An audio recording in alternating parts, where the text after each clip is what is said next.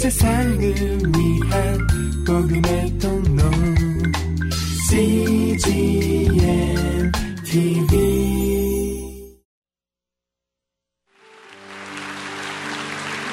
할렐루야. 우리 하나님께 큰 박수 올려 돌리십시다. 어, 지난주에는 제가 완전한 사랑에 대한 말씀을 나누었습니다. 완전하다는 것은 인간에게는 완전함이 없기 때문에 그건 하나님의 사랑을 의미합니다. 아, 불완전한 사랑은 인간의 사랑입니다. 아, 인간이 최선을 다하고 아무리 잘해도 인간은 불완전한 사랑을 합니다. 아, 오늘 주제는 성숙한 사랑입니다. 성숙하다는 말은 무르익었다는 뜻이죠. 8월 대보름이 대보름에 달이 꽉 찬 걸 말합니다. 감이 무르익은 것 같이 사람도 완전히 그 무르익은 그런 사람 또 그런 사람이 하는 사랑을 의미합니다.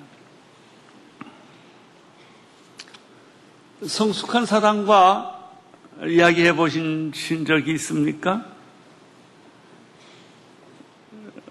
겸손을 느낄 것입니다. 굉장한 실력이 있는데 이야기해 보면 아주 겸손을 느끼게 됩니다. 겸손뿐만 아니라 지혜와 통찰력이 번뜩거립니다. 그와 이야기를 하면 모든 게 확실해지고 분명해지고 쉬워지는 것을 알 수 있습니다. 그래서 아, 성숙한 사람은 자꾸 곁에 가고 싶어 합니다. 성숙하지 못한 사람은 어떤 사람일까? 그 사람하고 얘기해보면 우선 답답합니다. 한 말 또 하고, 한 말 또 하고, 그렇게 되죠. 자꾸 일이 꼬이고, 그리고 열매가 없습니다. 어, 성숙한 사랑은 사랑이 아닌 것은 아닌데 아, 미숙한 것이죠. 어, 어린아이의 특징은 미숙함이에요. 우리가 사랑이 잘못돼서 잘못된 게 아니라 미숙해서 남에게 상처를 주고 또 실수를 하는 경우가 많이 있습니다. 완전한 사랑이 하나님께 속한 사랑이고 불완전한 사랑이 인간에게 속한 사랑이라고 한다면 성숙한 사람은 타인에게 덕을 끼칩니다. 미숙한 사랑은 다른 사람에게 늘 불편을 끼치게 되는 것이죠. 오늘은 이 두 사랑에 대해서 좀 생각을 해보겠습니다. 세 가지 비유가 있습니다. 성숙한 사랑과 미숙한 사랑에 대한 세 가지 비유. 첫째는 어린이 비유와 어른의 비유입니다. 두 번째는 거울로 보는 것 같이 희미한 비유와 얼굴을 맞대어 보는 비유입니다. 세 번째는 부분적으로 보는 비유와 완전히, 온전히 보는 비유가 있습니다. 먼저 어린 아이와 어른의 비유에 대해서 잠깐 보겠습니다. 13장 아, 11절 시작. 내가 어린 아이였을 때는 어린 아이 같이 말아. 어린이 같이 생각했습니다. 그러나 어른이 돼서는 어린아이의 일들을 버렸습니다. 어린아이 때는요, 음, 일반적으로 철이 없고 성숙하지 않고 주제표현 못하고 어, 지혜가 일반적으로 부족합니다만은 오늘 성경을 보면 첫째 어린아이 같이 말을 합니다. 순진하다는 거 하고요. 어린아이 같이 단순하게 말하는 것은 다릅니다. 어린아이는 어떻습니까? 첫째, 항상 응석을 버리죠. 남을 배려할 줄 모르죠. 때를 쓰죠. 자기 주장만 계속 되풀이하죠. 작은 일에 쉽게 화를 내고 소리를 지르죠. 특별히 어린아이는 어린아이의 말을 한다고 했는데 어린아이는 단어력이 아주 부족합니다. 그저 간단한 단어만 알고 있을 뿐 엄마, 아빠, 밥 줘, 자, 잠자자 뭐 이런 거 어, 놀자 이런 것밖에 모르죠. 그래서 그 어린 아이의 문장력에는 상상력이 없습니다. 그러니까 이야기를 하면 무슨 얘기를 하면 못 알아듣습니다. 어린 아이. 자기 언어의 수준에서밖에는 알아듣지를 못합니다. 사랑은 감정이기 때문에 사람들은 자기가 감정도 있고 사랑도 있다고 생각하지만은 그 말하는 게 어린애 같이 항상 말을 한다는 것입니다. 두 번째, 어린아이 같이 이해한다고 했습니다. 어린아이의 세계관은 아주 단순합니다. 단순하게 이해하고 단순하게 생각하고 단순하게 말하죠. 어린아이의 세계는 자기 중심적입니다. 어린아이는 자신의 경험의 세계 안에서만 살죠. 어른이 돼서도 이런 사람들 참 많습니다. 항상 자기 중심적이고 떼쓰고 응석 부리고 자기 주장만 하고 남의 입장을 배려하지 않고 남의 이야기를 듣지 않고 무슨 사랑이 생기게 사랑은 사랑인데 그런 사랑은 아주 골치 아픈 사랑이죠. 혹시 젊은 사람들이 연애를 할 때는 상대방이 때를 쓰고 응석 부리는 사람인가 아니면 성숙하고 지혜로운 사람인가를 구분할 필요가 있습니다. 세 번째는 어른같이 생각한다는 것입니다. 말은 이해를 낳고 이해는 생각을 낳습니다. 어린아이는 지혜도 없고 통찰력도 없고 깊이도 없고 넓이도 없고 높이도 없습니다. 앞뒤를 개선하지 않고 어, 느끼는 대로 생각나는 대로 말을 하는 것이죠. 사도 바울이 여기서 미숙한 사랑은 어린 아이의 사랑과 같다 이렇게 표현을 했습니다. 반대로 성숙한 사랑은 무엇입니까? 어린 아이의 일을 버리고 어른이 된 사랑을 말합니다. 여기서 징그러운 어른을 생각하지 말고 성숙하고 굉장히 훈련된 그런 어른을 생각하셔야 될 것입니다. 성숙이란 어른의 말을 하는 사람입니다. 어른은 할 말과 하지 않을 말을 잘 구분하는 사람입니다. 표현력이 풍부하고 의사소통을 할 줄 압니다. 상상력, 언어의 상상력이 있습니다. 언어라는 것은 그냥 말한다고 언어가 아니에요. 어렸을 때는 그냥 말을 해요. 의사소통하죠. 그러나 어른이 되면은 그 언어에 소리, 말하지 않는 상상력이 붙어서 어, 전달되는 것이죠.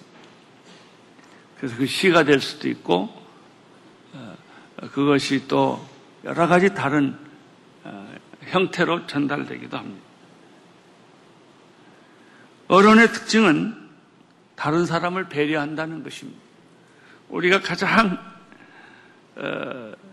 낮은 것이 남을 배려할 줄 몰라요. 항상 자기 것만 막 챙기고 스톱하고 가버려요.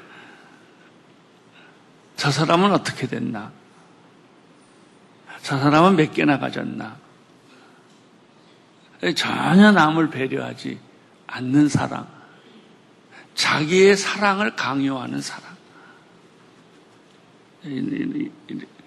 상대방이 필요한 사랑을 나누어 주지를 않고 그러기가 쉽죠.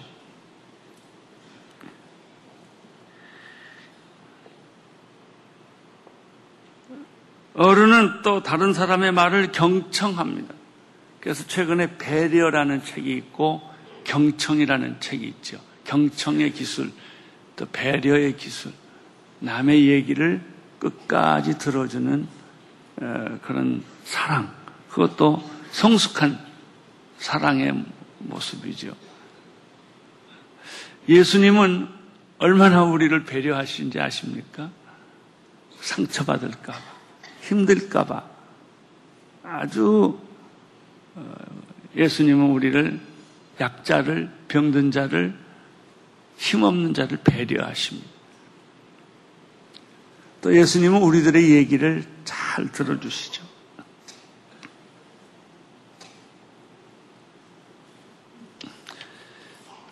타인을 결국 보살필 수 있는 게 사랑이에요. 어, 우리가 신학교 다닐 때 귀에 따갑도록 들은 게 man for others. 다른 사람을 위한 삶을 살아라.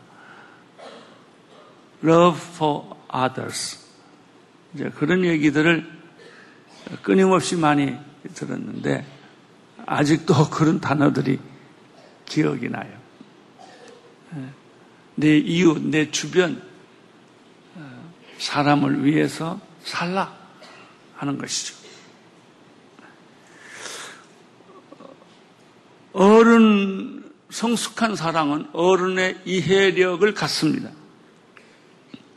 앞뒤를 알고 말하고 속 깊은 뜻을 이해합니다.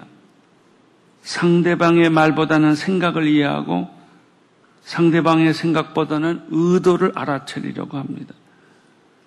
어른은 사소한 소리에 문제에 집착하지 않습니다. 어른은 사소한 문제로 싸우지도 않습니다. 그 이유는 이해력이 크기 때문에 그렇습니다. 어, 이해력은 크면 클수록 좋습니다. 이해력이 많으면 세상살이가 편해집니다. 이해가 안 됐을 때 화를 내는 거예요. 세 번째, 성숙한 사랑은 어른의 사고를 하는 것입니다. 남을 살리는 사, 성숙한 사고는 다른 사람을 살리는 사고요, 남을 이해하는 사고요, 생각하는 사고입니다. 생각은 사상을 만들고 사상은 행동을 만들죠.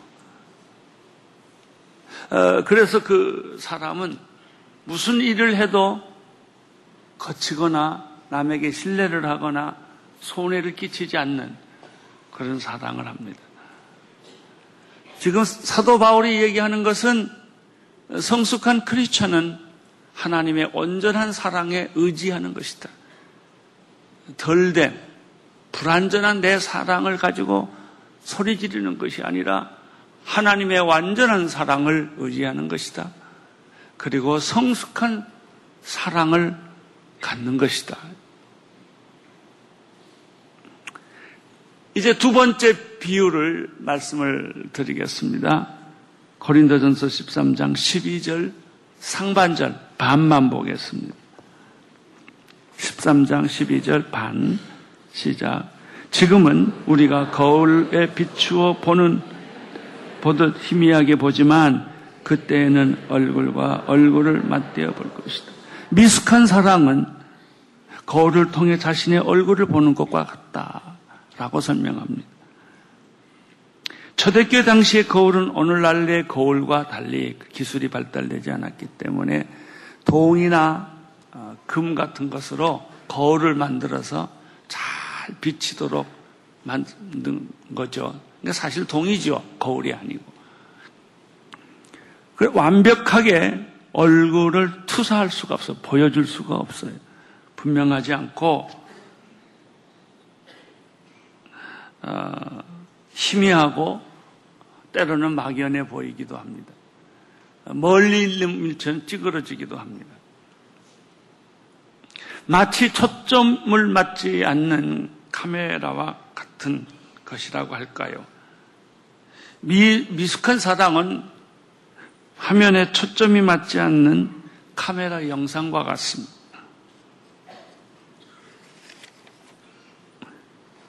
요즘 카메라를 보십시오. 얼마나 화성도가 선명합니까?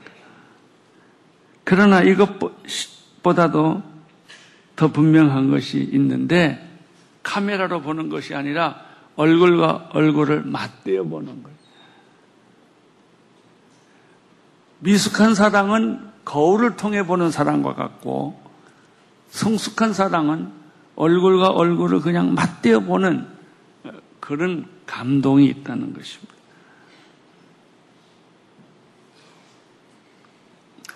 저는 생각해 봤어요. 어, 거울로, 동거울 같은 것으로 잘 닦아서 보는 그, 그 당시에 에, 그 거울은 어, 미숙한 사랑인데 그것은 무엇을 의미할까? 어, 형제, 자매, 가족의 사랑 또는 부모의 사랑, 우정, 친구의 사랑, 이웃의 사랑, 저국의 사랑, 인류의 사랑 같은 것들은 다 이런 사랑일 거예요. 우리는 그것이 아주 순결하고 아름답다고 해도 미숙한 사랑과 성숙한 사랑이라는 두 번째 큰 비유로 보면 그것은 거울을 통해서 보는 것과 같은 것이다.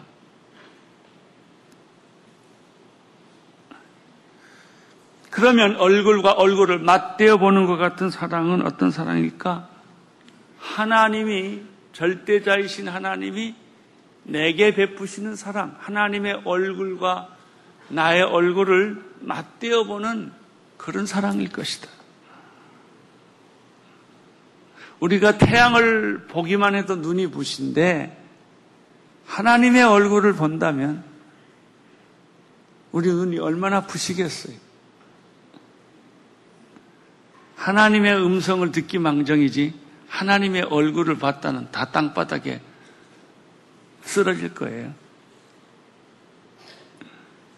하나님의 얼굴을 맞대어 보는 것 같은 그런 사랑. 그런 사랑이 여러분에게 임하기를 축원합니다. 주님. 그런 사랑을 내게 베풀어 주시옵소서. 아마 그런 사랑을 가지고 있다면 용서 못하는 게 없고 이해 못하는 게 없고 뭐, 어, 받아지지 않는 사람 없을 거예요. 누구든지 다 껴안고 그래. 저는요 요즘 생각해 보니까요 옆에 누가 거지가 냄새만 나도 자꾸 몸이 비키더라고요. 가까이 못 가고. 홈레스를 생각을, 냄새를 다 맡아야 되는데, 껴안아야 되는데, 껴안기는 껴안는데, 지금 단계는 억지로 껴안더라고요. 그렇게 쉽지가 않아요. 그 다 껴놔야 돼. 내 사랑은 안 되는데, 하나님의 사랑으로는 그런 것을 다 깨어날 수 있을 거예요. 홈레스 뿐이겠습니까? 나한테 불편하게 하는 사람, 나를 힘들게 하는 사람은 자꾸 안 만나려고 그러고 멀리 하려고 그래요. 그런 사람을 껴안아요. 같이 울어주고, 이해하고, 생각하고, 이러는 것이죠.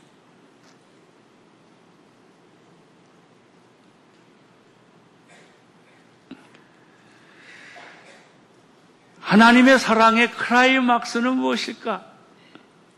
하나님의 사랑의 크라이막스는 예수 그리스도다. 주님이 하신 것처럼 하는 것이다. 이제 세 번째 비유입니다. 첫 번째 비유는 어린 아이와 어른의 비유요. 두 번째 비유는 거울로 보는 것과 얼굴을 맞대어 보는 것 같은 비유요. 세 번째는 부분적으로 아는 것과 온전히 아는 것의 비유입니다. 13장 12절 하반절에서부터 보겠습니다. 시작. 지금은 내가 부분적으로 알지만 그때는 주께서 나를 아는 것 같이 내가 온전히 알리다. 부분적으로 안다는 것은 온전한 지식이 아니라는 뜻입니다. 전체를 보는 것이 어렵기 때문에 내가 나를 이해하는 것도 부분적입니다. 따라서 내가 하는 사랑도 전부 부분적이에요. 전체를 본 적이 없기 때문에. 여러분 하나님의 구원의 드라마를 전체적으로 본 적 있으십니까? 우리는 성경에서 내가 구원받았다고 하는 것은 하나님의 구원의 드라마의 극히 일부를 본 거예요.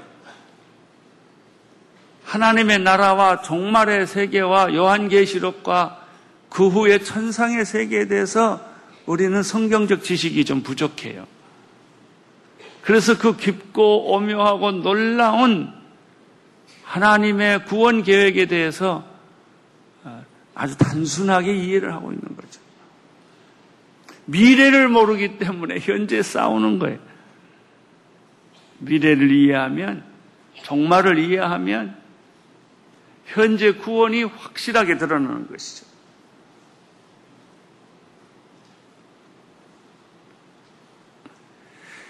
여러분, 내가 나를 아는 것이 완전한 지식이겠습니까? 주님이 나를 아는 것이 완전한 지식이겠습니까? 주님이 나를 아는 것이 더 완전한 지식일 것입니다. 마치 주님이 나를 아시듯 내가 나를 알게 된다는 것이죠. 이게 성숙이에요.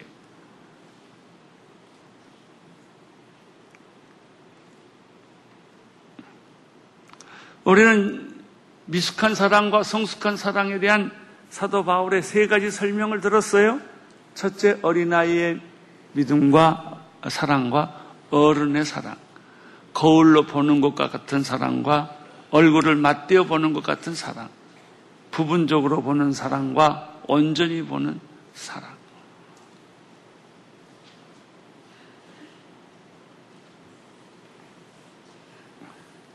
여기서 성숙한 것을 뺏어 보면 어른의 사랑, 얼굴을 맞대어 보는 사랑, 온전히 아는 사랑.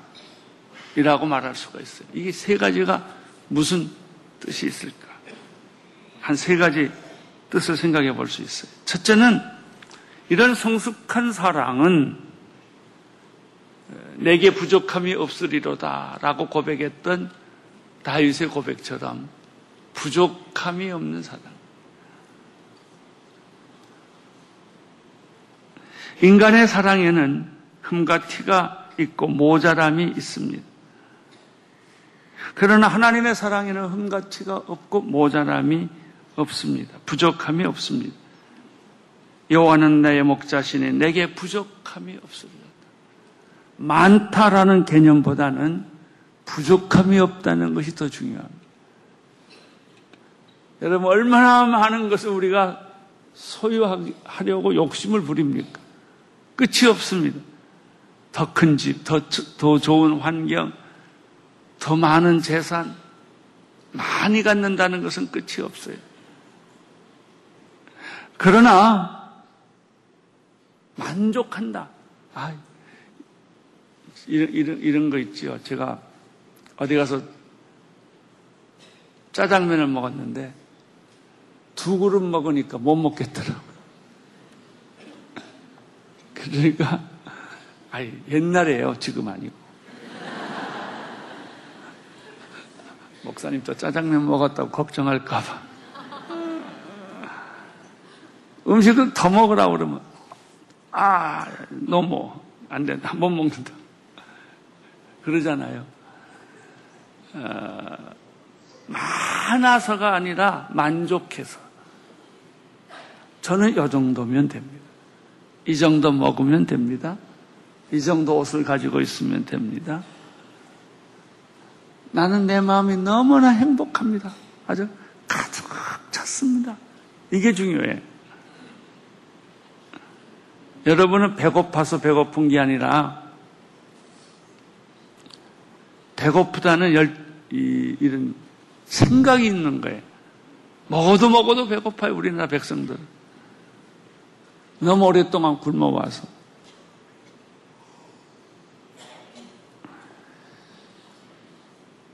첫째, 부족함이 없다. 하나님의 풍성함이 우리의 부족함을 다 채운다. 나는 오늘 이 제 설교를 듣는 모든 분들이 부족함이 없게 되기를 축원합니다. 현재 가지고 있는 돈으로 만족할 수만 있다면 얼마나 좋겠어요. 아, 이렇게 많은 돈을 내가 가지고 있다니.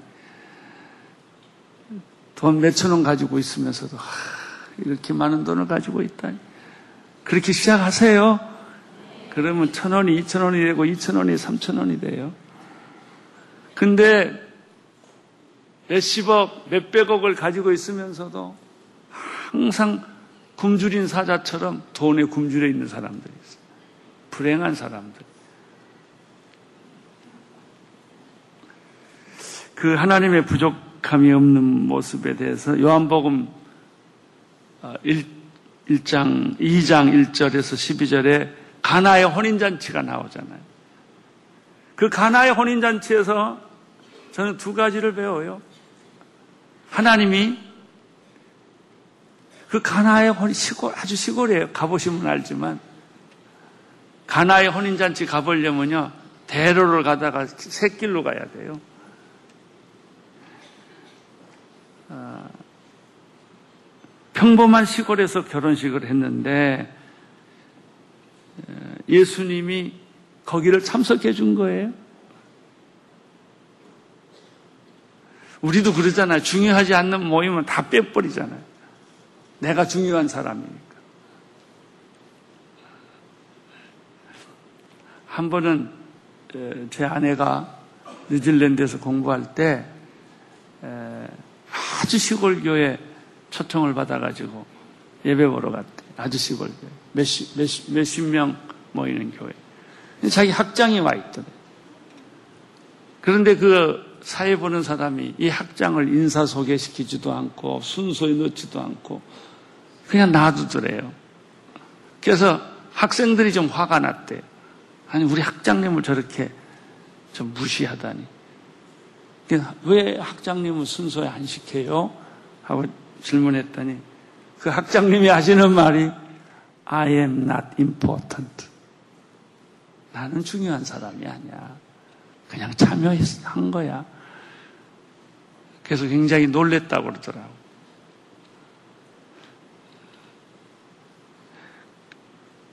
예수님이 가나의 혼인잔치에 오셨다면요, 뭐 내가 다시 결혼할 건 아니지만, 그래서 내 딸의 혼인잔치에는 올 거 아니냐, 이거. 올수 있지 않냐, 이거. 그러니까 예수님에 대한 그 사랑. 나는 부끄러워서 내놓을 수 없는 것이지만은 주님은 나를 굉장히 소중하게 생각한다는 메시지가 거기에 있어. 또 하나, 포도주가 떨어졌을 때 예수님이 조용히 포도주를 채워주세요. 만족해 해주시는, 부족한 것을 채워주시는 예수님. 소리 내지도 않고, 광고하지도 않고, 동이에 갖다 물을 부어라. 그렇게 해서 이 신혼 부부가 부끄럽지 않게 해주는 예수님. 여러분, 이런 성숙한 사랑은 위기를 건져주는 사랑이요. 성숙한 사랑은 남을 도와주는 사랑이요. 어려움을 막아주는 사랑이다.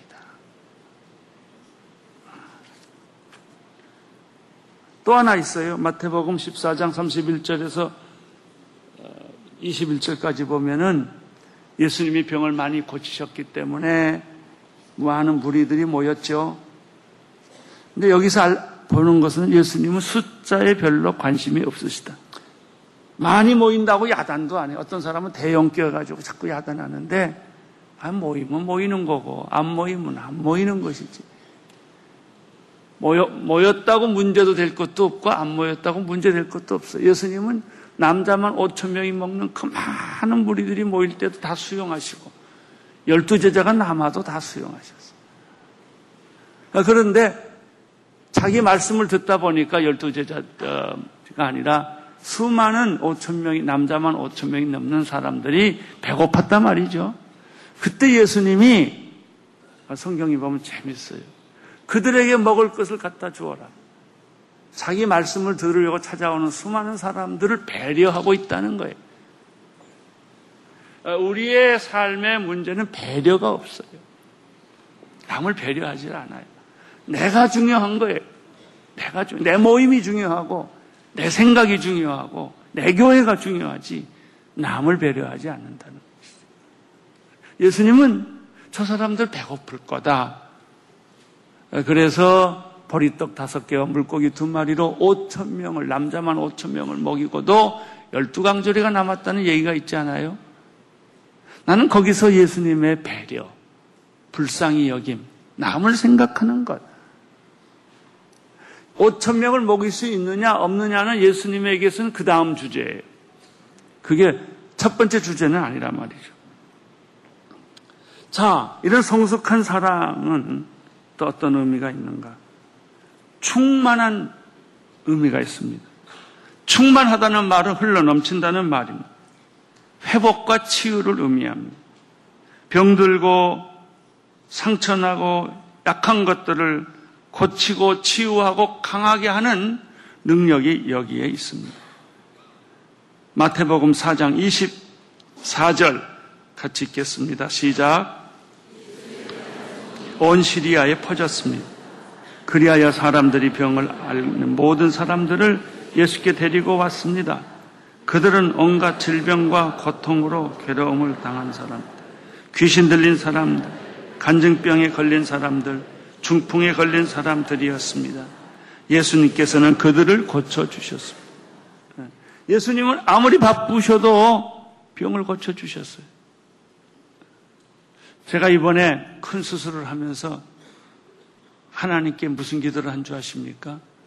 주님 내가 이 병에서 살아나면 치유 사역자가 되게 해주십시오. 그런 비전을 하나님이 자꾸 저에게 주세요. 옛날에는 쭉 제가 20년 동안 말씀 사역을 중심으로 했는데 교회 아픈 사람이 너무 많은 거예요. 우리 교회 치유 사역자들이 많이 생겨서 의사 선생님의 도움도 받고 약의 도움도 받지만 기도의 도움도 받고 살아날 수 있는 그런 사람들이 많이 생기게 하여 주옵소서. 치유 사역. 하나님의 그것을 지금 저에게 보여주고 계세요. 그래서 한 영혼 한 영혼을 돌봐라. 교회도 돌보지만 교인을 돌봐라. 한 영혼 한 영혼을 아무리 숫자가 많아도 서로 서로 돌보면 2분의 1로 줄어들고 서로 서로 돌보면 4분의 1로 줄어든다.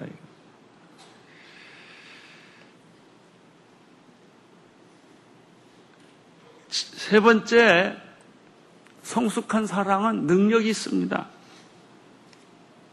성숙한 사랑에는 부드러운, 부드러운 능력이 있어요.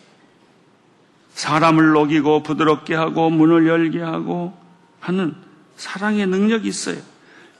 절망을 희망으로 바꾸고 패배를 승리로 바꾸게 하는 용서의 능력이 있어요. 성경 구절, 아주 중요한 성경 구절 하나를 더 읽고 마치겠습니다. 그것은 고린도전서 13장 4절부터 8절이에요. 우리가 지금까지 공부한 걸 이제 다른 관점에서 읽어보겠습니다. 그냥 읽고 느끼시고 즐기세요. 시작. 사랑은 오래전 친절. 사랑은 시기하지 않고 사랑은 자랑하지. 무례히 행지 아니며 자기 유익을 구하지 아니하고 성내지 않으며 원한을 품지 않으며 불의를 기뻐하지 않으며 진리와 함께 기뻐하고 모든 것을 덮어주고 모든 것을 믿으며 모든 것을 바라며 모든 것을 견디는 사랑은 결코 없어지지 않습니다.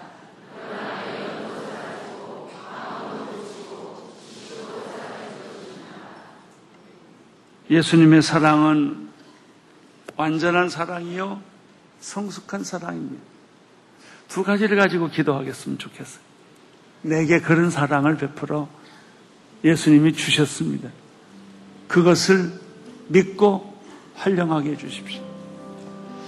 예언하는 분들이 제게 와서 기도할 때 아주 곤란한 기도를 해요.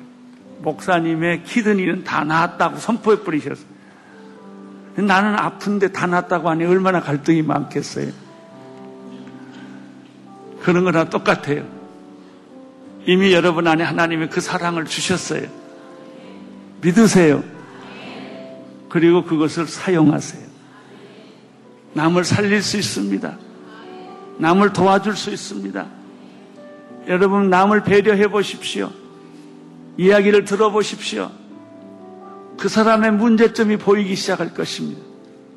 그리고 그것을 그런 사랑으로 치유하는 여러분 되시기를 축원합니다. 먼저 자신을 위해서 기도하시고요. 두 번째는 우리 교회가 치유 공동체가 되도록 기도합시다. 한번 같이 손을 들고 기도하십시다. 살아계신 하나님 아버지, 우리들 자신이 치유하는 사람이 되게 하여 주옵시고, 완전한 사랑, 성숙한 사랑으로 시험 들지 말게 하시고 덕을 끼치게 하여 주옵소서. 하나님 아버지, 우리 교회가 치유 공동체가 되어서 이 재단에 들어오는 모든 사람들은 다 치유받게 하여 주시옵소서. 예수님의 이름으로 기도합니다. 온 세상을 위한 복음의 통로 CGM TV